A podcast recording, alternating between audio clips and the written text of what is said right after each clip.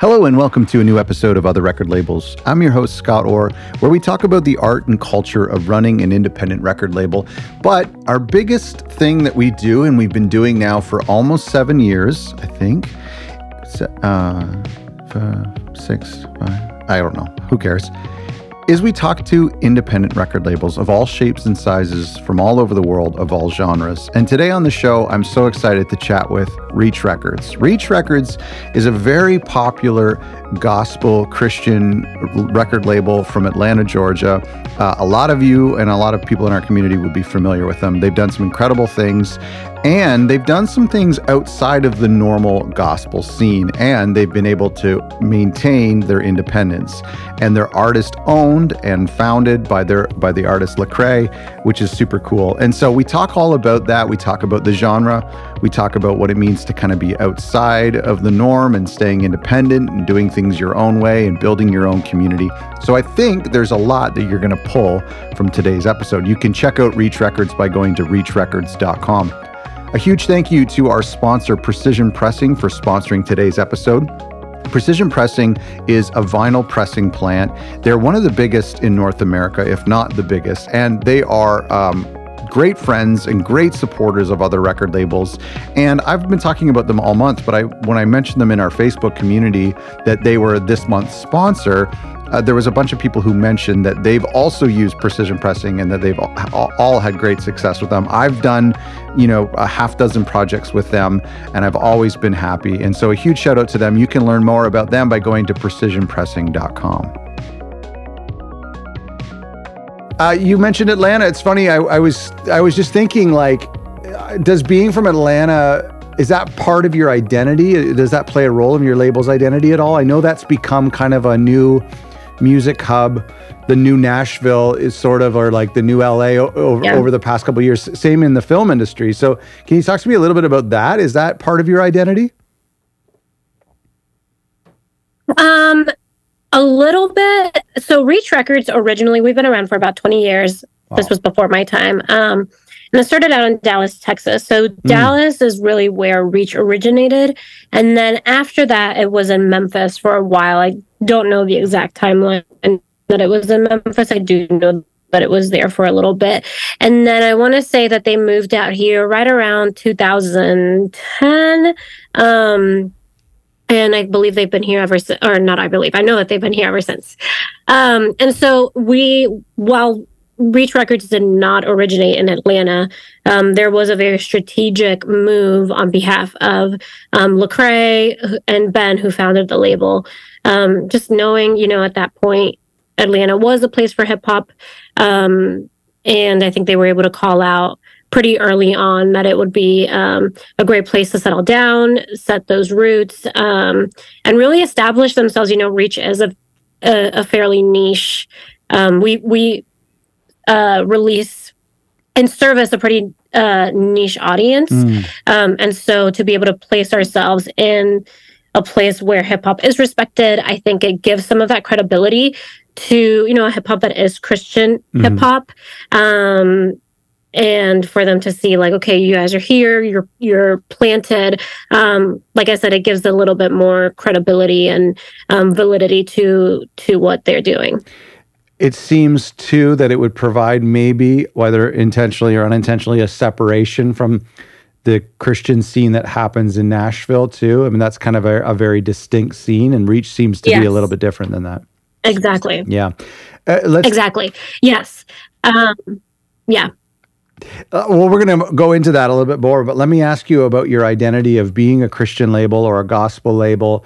Um, it, niches, as you mentioned, like it's it's great for business. Like from what we've seen, it's actually really good to to be able to narrow and to separate so that a certain group of people can say, "I'm really into this." Uh, like this, all of these different parameters that make up this sound or this identity.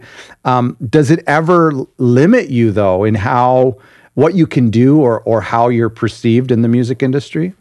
Yeah, great question. Um, so just to affirm everything that you said, uh, especially now, I mean, definitely as we were building, uh, or when Ben and Lecrae were originally building Reach, um, they were de- like the, the the ability to build within a very niche community definitely helped them. And then even now, um, I just think like the the way that the industry is going, because it's so saturated, uh, you really and and the way that like short form content is working, and um, the way that social media is even just trending right now, like it really is about uh, making sure that your content, your music, everything is meeting, you know, this like you these these niche communities, and mm-hmm. really focusing in on that, and then you know allowing them to to help break you into the next level.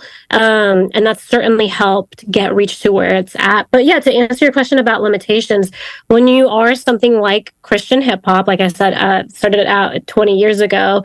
Um, and so what we talk about a lot is that Christian hip hop, like it wasn't, it was a weird thing in hip hop, but it was also a weird thing in the church. Mm-hmm. Um, like you said, Nashville culture isn't necessarily something that reach uh, has necessarily fit into um, the church in general. Just there was a perception of hip hop, and so they were like, "How can you be a Christian and rap?" Like it, it didn't make sense.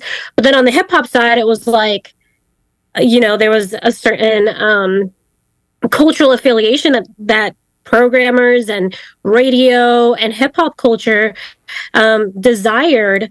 Uh, before they could they would they really wanted to give reach a chance and so mm. reach kind of like or and i would say lecrae and christian hip hop it's always while it's existed in the intersection of you know faith and hip hop culture um it hasn't been accepted by both. Oh, um, yeah. And there was a time where it was ex- ex- accepted by neither of those.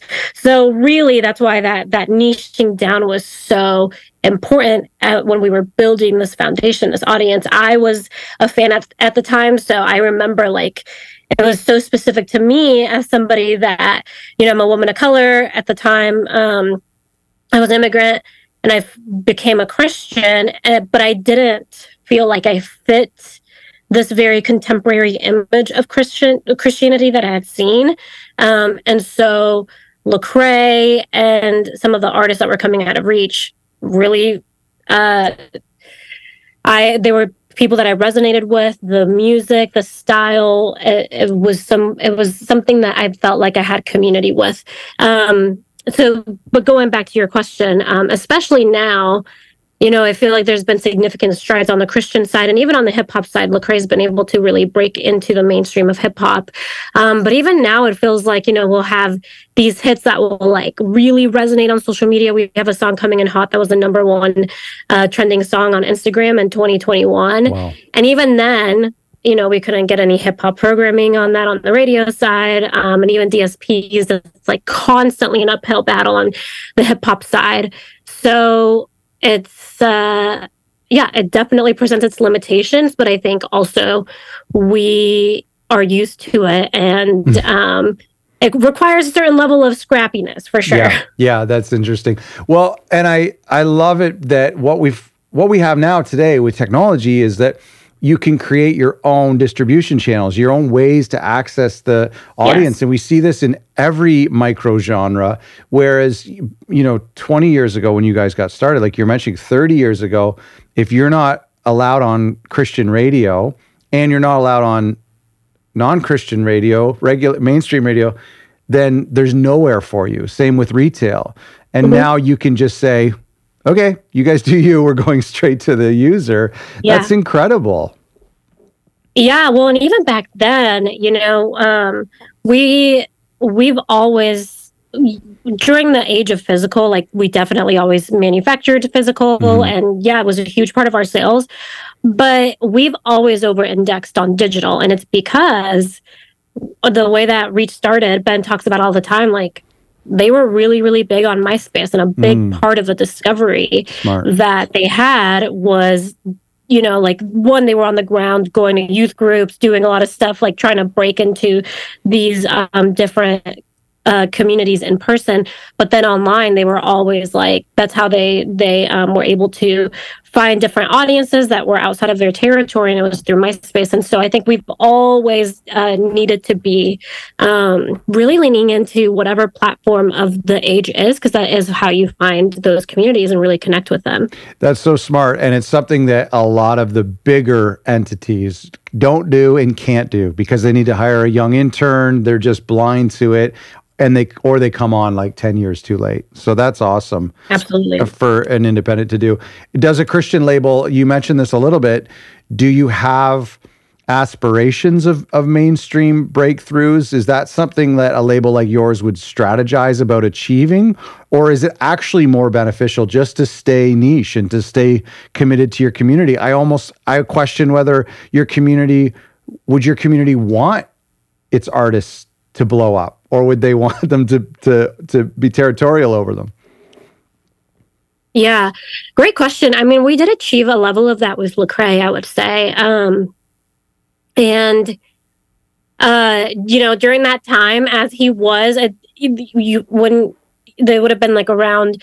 He went number one with for his album Anomaly 2014, and then after that, um, started to do a lot more uh, mainstream features. And there was a little bit of backlash, uh, absolutely. But then you also get the other side where, you know, especially I think in the Christian community, when they see, um, somebody that resonates with their faith when there is like a level of ownership so it was kind of a mixed bag um, with that i would say that reach i like to um, it kind of just depends on all the different artist goals um, i yeah, there's we definitely have artists on the label that are like we want to stay specifically in the Christian market. Um, and then you have artists that are like we want to create explicitly Christian music, but they do have hopes of that crossing over. Um, and of course, it does require, again, like really niching down into that and hoping that something resonates, which we do have some instances of that happening right now, um, which it's been a while since that's happened. So that's really encouraging. And then, you know, you do have other artists that are uh, down to make more lifestyle uh, content um, that's not necessarily, you know, explicitly Christian, but it's also more positive leaning. Mm-hmm. Yeah. Um, that can live in more mainstream spaces and uh, we're down to work with those artists too. It's just a reality of like hey this is going to be a bit of an uphill battle because programmers do know us as the christian label. Um, but we have had success breaking Lecrae, uh, as I said, into some other um, uh, yeah, into some mainstream um, outlets. And so that's helped us retain some relationships and also some trust with different partners and we'll, where like will we bring them something that is popping off, um, is culturally relevant, is sonically on par mm. with what the mainstream is playing. They're down to support. It, it makes me think about how frustrating it must be because there's this unwritten rule where if somebody starts off with the Christian label, and I think of like Christian rock from the 90s. But if you start off yeah. with the Christian label, then it's really difficult to break out of that into mainstream. But if you start off in mainstream music and then you decide to do a gospel album like Kanye West or or like many artists have you're a hero. Years, you're a hero. You can do yeah. both. You can dip yeah. your toes over here. It's like it's such a, a double standard. Yes. And but also like the counter to that is like it's much harder to start on start out in the mainstream True. nowadays. True. Good point. Then you know. Um, without you know, it would be a lot easier to go from mainstream to then like a Christian audience. Um, because I agree. Uh, that nowadays it's kind of just like it's so hard to to break out into that world without really like niching down. So we tend to kind of encourage artists like, hey, if you want to make faith-based music, really lean into that first and then, you know, start to experiment what it looks like to break out into other markets. Yeah. Yeah, that's awesome. Um, so I, I'm judging from the outside, limited knowledge and experience, but I view like traditional CCM or like that Christian um, music scene as like fairly homogenous, like not leaving a lot of room for genres that don't kind of like fit. So uh, I can think of other indie labels like Tooth and Nail uh, as a great example of of Christian labels that have carved out their own space and created their yeah. own audience that's like independent of of the bigger machine. And so, do you feel like that's something that you guys have done over the years?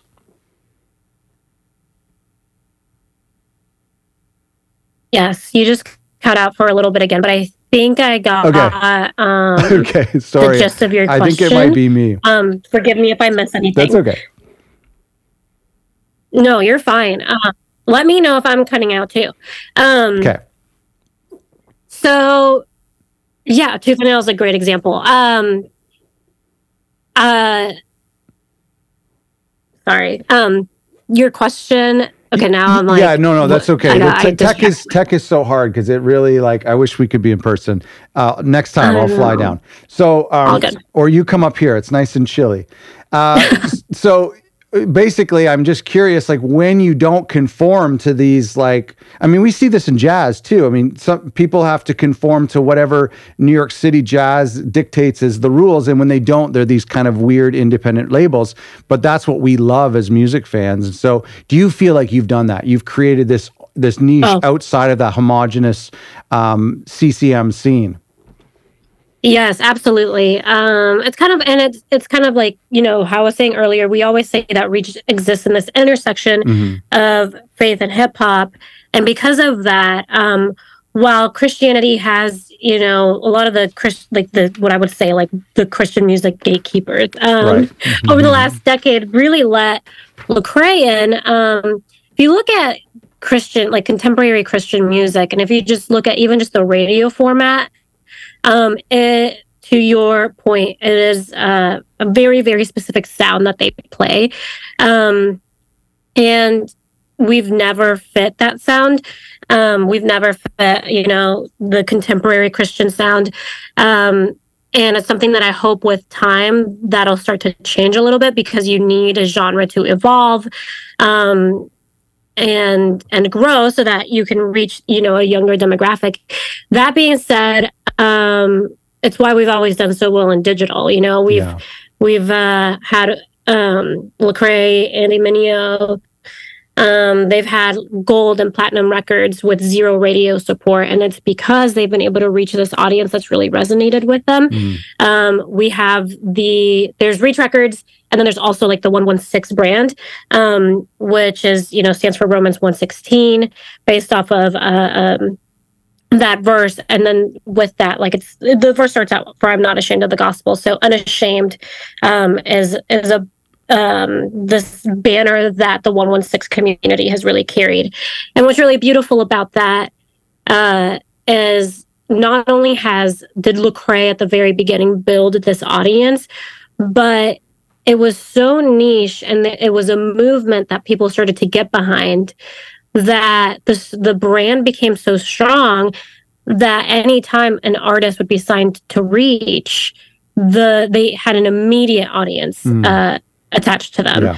um, and so really it's we call it the reach effect. I mean, anytime that we sign an artist, they're following almost quadruples and it's not because of this crazy press campaign it's not because of uh out of home it's not because of anything other than reach on their platform announces a new artist. Mm. and it's because reach has developed such a core cult following that, that, that they're just da- like they know whatever artist we sign they know exactly what they're getting and they know that it's going to resonate with um, the mission of reach.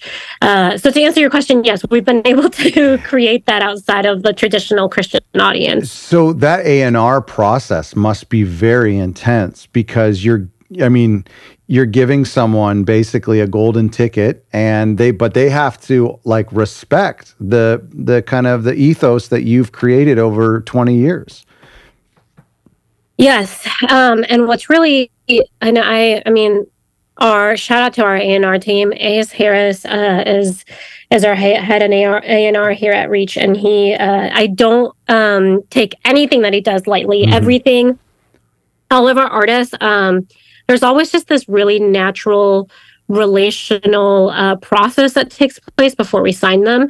Um, and what's really dope is actually probably since about 2018, all of the artists that we've signed actually grew up listening to Lecrae and Trip Lee and Andy mm. Mineo's music. Um, and so now we have this entirely new generation of artists that um, actually grew up being a fan of like this 116 movement and, and what Lecrae had built um, wow. alongside, you know, some of the inaugural Reach artists. Uh, and so it is the A&R process. Um, it's a very careful process, but also there's you come to reach because you know what reach is about sure. too uh, and so i think like if you're within the christian hip hop community um, hopefully you know you know about reach and typically there's it, it happens a little bit more um, the connections tend to happen a little bit more naturally that way so tell me about what what advice would you give for somebody who wanted to start a brand new Christian label? I mean, I actually I'll I'll get maybe every once in two months or every couple of months, somebody will email me and say that that's the genre that they're pursuing for their new indie label. I I feel like I'm kind of of two minds because I'm like half of me is like great. I don't hear that very often. You're going to beat out all of the other little indie rock labels who aren't so defined and but at the same time i'm like i don't know what, what you're going to do outside of the nashville machine I, I am scared for yeah. you so what advice do you is there room for people to start uh, a reach records like like you guys did 20 years ago? That's a great question. Um, I'd be curious to hear, you know, like what um, direction they're going sonically. Sure. I do believe that there's room um, for more Christian labels that are independent to really thrive, but I think it's going to require uh, innovation mm. and an understanding of what the younger consumers really want um, I think that's what has set Reach apart. Uh, is you know there's always an intentionality, like even from Lecrae, like he um, is continuously like developing our younger talent. He's aware of the younger artists that are out there. Like he has um, really positioned himself as an executive that's committed to uh, continuing the growth of the genre and creating infrastructure. And I think uh, to start a Christian label um, that's independent in this day and age, you have to think about like what's the infrastructure? Am I willing to uh, help build the infrastructure for it, especially if it's a like even more niche within Christian. Mm-hmm. Um, and then defining what that sound is, what you want those artists to be. Um, and yeah, just making sure that it's I just think I think we have a ton of traditional contemporary Christian artists and they're doing great things. And this isn't, you know, sure. to to diminish any of that hard work. But when you see what's happening on social media you see the the the sounds that are trending you you notice like these gen z and you know we have to start thinking about gen alpha now like their consumption habits. Yeah. are we giving platform and space for these artists that are christians but, but want to create in a way that's going to reach that younger market? Um, and i think anybody that's willing to figure out what that looks like and kind of get in the trenches and do that work 100% not only is there space for that but i think the genre really needs it in order mm. to survive in the next, you know, You're several totally decades. Right. You're totally right. And I think that's true for lots of genres. I think lots of genres, jazz is an yeah. example I already used, but they, they need innovation as well. And, and they're getting it. And, and gospel, I got to give a shout out to one of my favorite labels I discovered recently is Gospel Hydration out of the UK, who okay. they've done stuff, you know, with Afro beats and gospel music, and they're even doing lo-fi chill. Yeah and instrumental music that is gospel music, which is you know bizarre to think about, but it has a place because it doesn't exist. And I I love that to see innovation and evolution in gospel and in any genre. Do you guys feel yeah. you're talking about reaching younger generations? Do you feel a responsibility to evolve the sound, to progress the sound? Like, will we hear curse words in gospel music soon? Like, where where does it go from here? You know what I mean? Oh, not that way. yeah. um.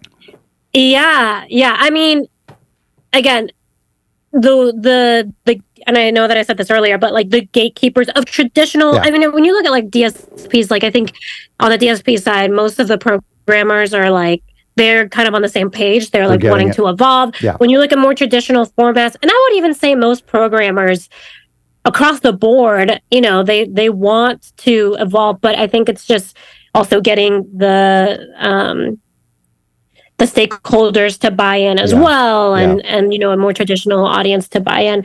Um, but I mean,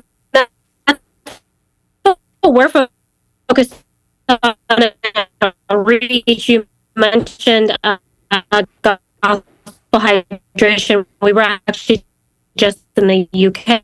One of our recent sign with, I assume this is included, um, not this week, um, but Yeah, on right. Friday. Uh, so by so I can I can announce this because by the time that yeah. this podcast goes live, Couple goes weeks, live, yeah. this will be up. But um, I just got an email from our our rep at Amazon Music, and she just let us know that um, they're finally launching their their Afro gospel playlist this Friday, and they're going to feature um, their face out is going to be with our artist Limo Blaze, and this is a Wow. conversation that we've been having for a year um, since Limo's music started to take off, and some of the stuff that Gospel Hydration was doing. Mm. I've been talking to our Amazon rep for a while about what it would look like to start to develop programming around this new sound. Yeah. And it's really dope that they're launching it. Spotify just launched their first one a year ago. So there's um, there's innovation happening in the same way that 20 years ago people in the church were like, "What is Christian hip hop?" Now Yeah. you have people in Limo Blaze tells me all the time that there's churches in um in Nigeria that don't understand what he's doing. They're like Afrobeat isn't traditional African gospel. Like we can't let this in the church.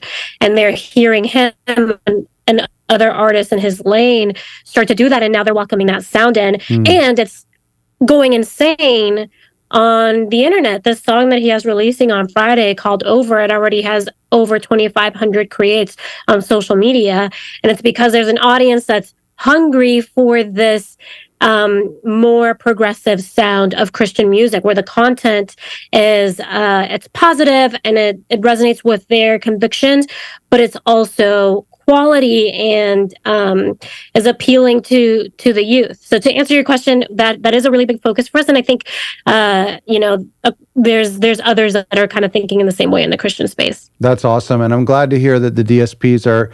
And I, it's one of the things I've loved about the the trend of playlists is to, for them to introduce a new style of music and to break out of that. I mean, in your space, it was there was worship, and then there was Mhm. contemporary Christian music, and so to hear that there's these new sub sub genres is exciting. Yeah. Okay, let's talk about um, our, our community of record labels is quite insulated, and we know why we exist and, and what we bring to the artist relationship. And I want to talk a little bit about the artist label relationship and the value of advocating for artists and basically what we do in our jobs.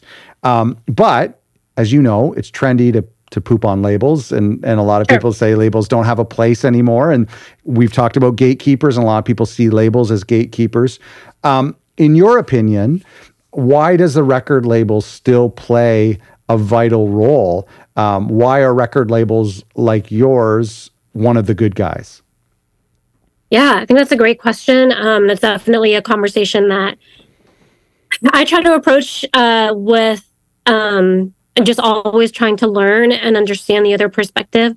And I think my answer to that is, and I say this kindly, but I think not every artist is built the same. Um, I'm certainly I have my gifts Yeah. and uh, and I know what my weaknesses are. Um, and I think not every artist is Russ. Uh, and I think that there's a lot of artists that are like Russ and have that mentality and um, are able to, you know, create music, create merch, run all of these, basically build this empire on their own. And I'm like, I support that 100%. But I also think that there's maybe artists that, you know, that doesn't come as naturally to them or they're still learning, or maybe they just don't want to do all of that and they want to rely on a team. And I think, um, and I think it's also, it's still rare that anybody still makes it to that level completely on their own. And even some of these independent artists that are making it on their own would also say you need to build a team. yeah Um, and so that's where, you know, I think a label, if you can negotiate a great deal, um, and and set level ex- expectations and um i think that that's where there's benefit for labels and i also think you know there's there's uh there's definitely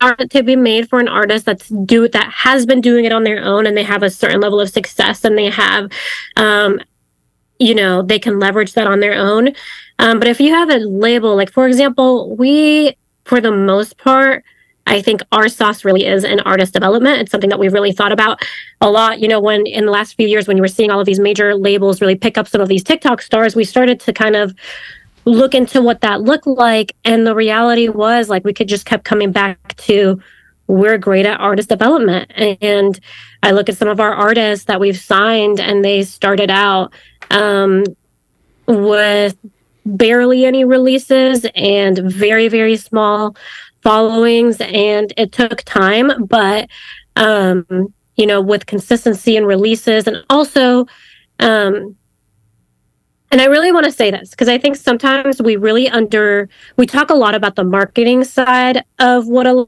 label does, and I'm on the marketing side, so um, uh, we talk about like you know there's a lot that you can do on the marketing side on your own, and I agree with that. Even as the marketing, the head of marketing at, at our label, that being said, I think that argument really uh, misses the there's there's a general undervaluing and an underappreciation for what an A and R team can do for an artist, and that's something where again shouting at our A and R team because I just the way that they can really help them. A label that is willing to be in the trenches with you, build, I, I mean, like, have transparency, have honesty, um, have relationship to where you can trust them on the music development side. And then, of course, on the marketing side, like, they need to be, uh, like, I feel challenged by this all the time, especially nowadays when artists are, um, we do need our artists to give a little bit more by mm-hmm. being willing to create social content and things like this. I'm always challenged challenging my team to make sure that we're bringing value, whether it's, you know, bringing in new creative directors, bringing in, um, uh, handling the logistics of different shoots. And then, of course, on the DSP side, there's so many different things that I still think, um, even with tools like Spotify for artists, there are so many other DSPs and different uh, opportunities that artists can get that they on their own aren't able to. And so when you have a label, when you have somebody that's dedicated to those commercial partnerships, there's a lot of value that can be found there. Um, but of course, you need to keep your label in check and make sure that there is that value exchange that's happening. That was a very long answer no, to your question. Good, good. It's helpful. It's great. I hope people listen to it on halftime speed so they don't miss anything. So I do. it's funny you talked about market, marketing because my next question is about this idea about how do you divide your attention uh, marketing the brand of reach versus marketing the artist and the artist's own brand. And you talked about this incredible platform that you've created to the point where when a new artist comes on they're instantly famous in your community. So uh, how do you invest in these artists build up their brand market their new release and their new single at the same time marketing reach and making sure that reach is a brand that people know um, whether or not they know any of the individual artists or all of the artists, but they know the brand. So, how do you yeah. balance that? Is one more important than the other? That's a great question because it's uh, it's something that we actually just met about it today. Um, oh, cool! Because we've had so many great moments with our artists. Um, just uh, like uh, we continue to we're all of our artists continue to release and just immediately start trending on Instagram, which is wonderful. But also, it just means like we're always go, go, go yeah. responding to that. Um, and so I would say, like, honestly, top priority right now are our artists mm-hmm. um, mm. and making sure like right now we have releases every week we have catalog that's po- like popping off so i try to have my team make sure that they're um, you know focused on that and it's funny, uh, we have our 20 year anniversary of Reach Records um, oh, that wow. just happened last month, and we're going to be celebrating it for the next month for the next year. Yeah. Um, and just today, I was like able to sit down with a couple of people from the team and be able to figure out like what does it look like to honor the last 20 years and to leverage this moment to create a moment to thank the fans yeah. and um, to to thank the artists and just create something that's really special. And it's hard when uh, you do have all of these moments with the artist. And again, you want to provide value to the artist and you want the artist to know that, you know, they're, they like, we, we know how uh, the we know how label profitability works. We know yeah. the financials of it, and so we want our artists to know that they're a priority. But with that, we have to kind of like be able to set aside some time. It's just time management. yeah. uh, so to answer your question, I don't really have a direct answer no, for right. that, yeah. other than we prioritize the artist and then when we have time to to celebrate and and to create this, these like special reach moments um, we try to create those but never mad we're never upset that we have uh, uh unlimited amount of artists yeah. um, yeah. releases to to that's, promote that's awesome no that's a good answer so y- the idea of lecrae being an artist on the label and starting the label and very similar to a lot of stories by independent artists yeah. where an artist is like, I'm going to do this on my own. Um, what's the importance now of being an artist led label um, or a label founded by an artist? How does that change things uh, in, in how you operate and how you treat artists? Yeah, I think, uh, I mean, I don't know, Reach is all that I've known in the industry. Mm-hmm, mm-hmm. Um, so, but I, I don't have anything really else to compare it to, but I, am always so grateful to have the artist perspective um, at the table. Mm. So, you know, every Monday we meet as an executive team. Lecrae is always a part of that. And, you know, it's it's important like he's our artist too. So if um, we market, you know, his release, he's going to let us know immediately um, you know what his his what he thought the wins were what he thought you know we yeah. could improve on yeah. is and so having that direct feedback is always helpful and then just having that artist perspective um i think it just helps us empathize with the with the different artists better um he also just has a great i mean i can't speak to his individual relationship with, with the artist but from my perspective i know that he uh, really tries to spend a lot of intentional time with a different artist and so oh, cool. um, i think that that also helps create a level of trust as well when he's he is he is speaking with some of the artists for him to like um you know if there's ever ever like a question of motives or a question of um effort yeah. you know lecrae can always speak from his perspective as as the label as well and kind of speak to um what we're doing. And so i think it i i just think it's an incredible advantage uh and again that empathy goes a really really long way um to establishing trust between the artist and the label you talked it just made me think you talked about wins and, and how things went. Do you have these do you have debrief times with the the artists after a campaign? Do you ever ask the, or maybe even before do you ask them what their expectations are for a campaign or try to temper their expectations? Um, how do you know if they're happy after an album is out or you know what i mean? Yeah um, well, we'll always hear if they're not happy. So I, think, I think that's probably that's probably common with every label. Yeah, yeah. Um, but yeah, I think ahead of time, you know, we try to set uh, objectives mm-hmm, around mm-hmm. um, a release and a campaign. So typically, you know, we try to use data and and just like uh, um, as a label propose some different objectives to make sure that the artists align, have them speak into it. We try to address those, and then that kind of keeps us in line throughout the release process. Um, and then after we send out a recap that shows, you know, these are different campaigns that we launched. Here are different um, looks that we got.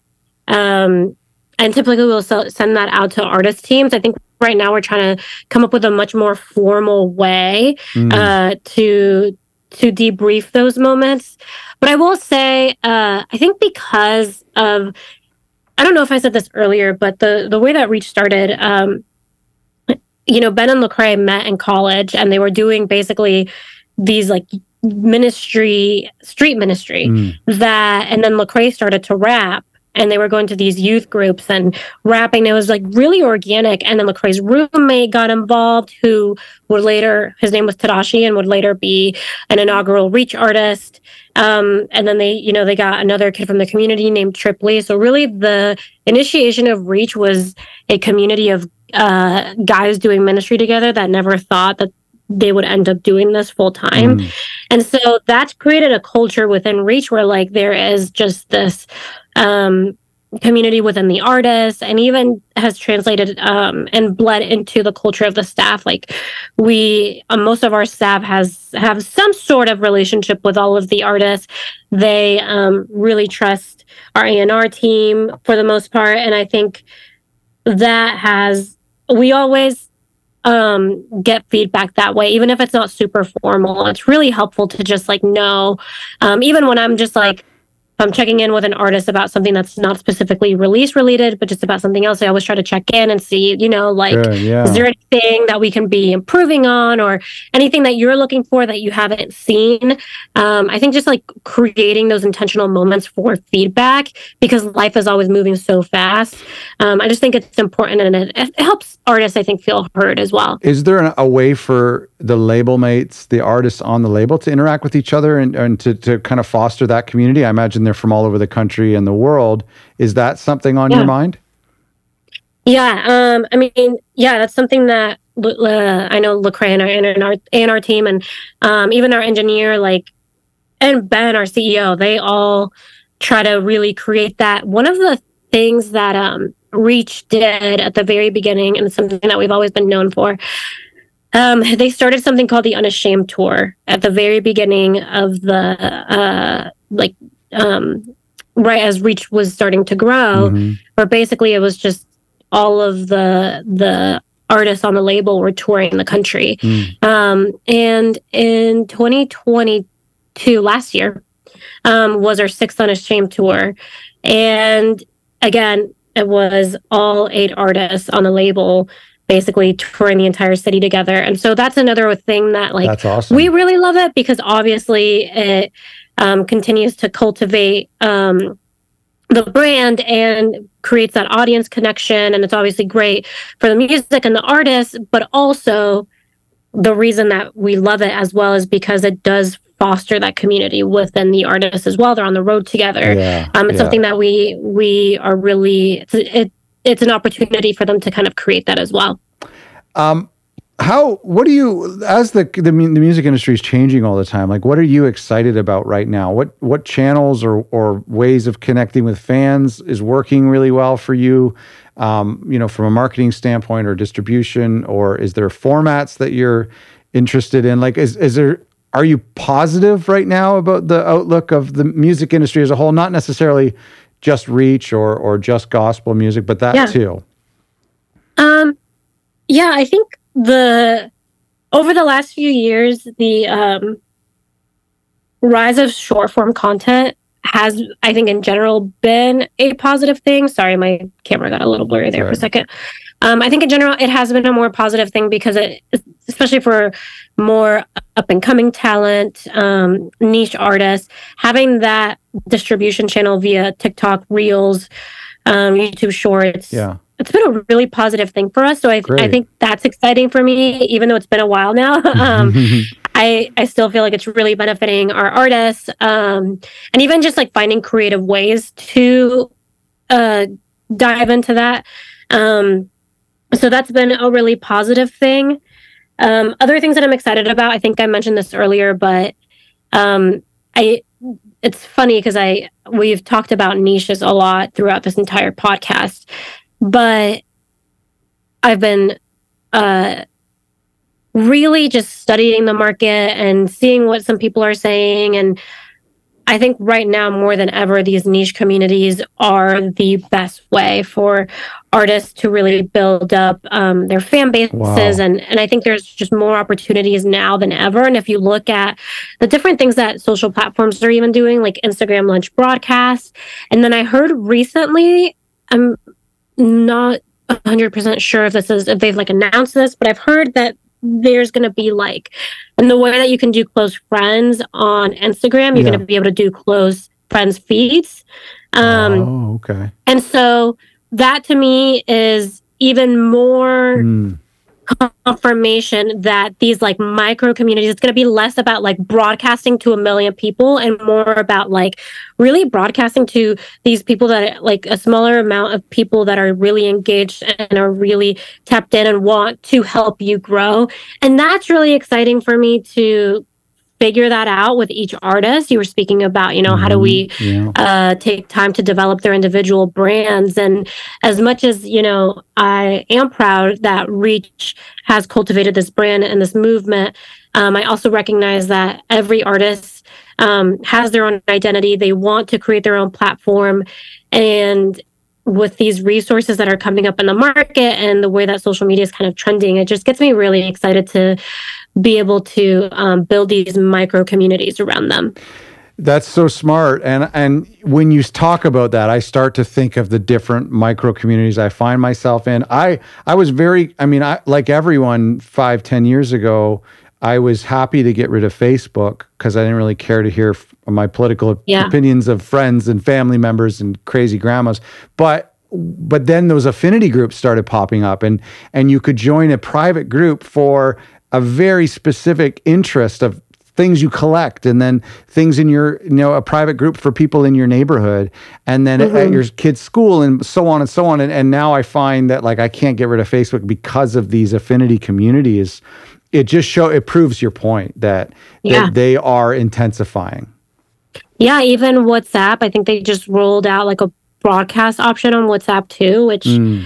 is just even just like for an artist that's trying to even i mean we have some artists that like we want to do some stuff internationally with and there's just like new opportunities for that to build community like you get to dm and like hear specific these like special exclusive things from an artist that just um yeah i That's get really excited about that That's great yeah Thank you so much for this, uh, your time to chat. I mean, I, I, I love your label. I love what you guys have done. I love how you existed. Uh, you exist as an independent. I, you're still independent, right? You're, you guys are independent. We are 100% okay. Okay, independent. We uh, distribute independent. We distribute completely in house too. It's something that we're really wow, proud of. So. That's awesome. Yes, yes. Yeah, I, it's great. I remember um, Atlanta. Well, no, it was Nashville. I think it was Nashville became Nashville because of like it being central, like all the highways. So for like yeah. Elvis and or Johnny Cash, they would just go out from there. And Atlanta's the same kind of way, right? Like it's super central.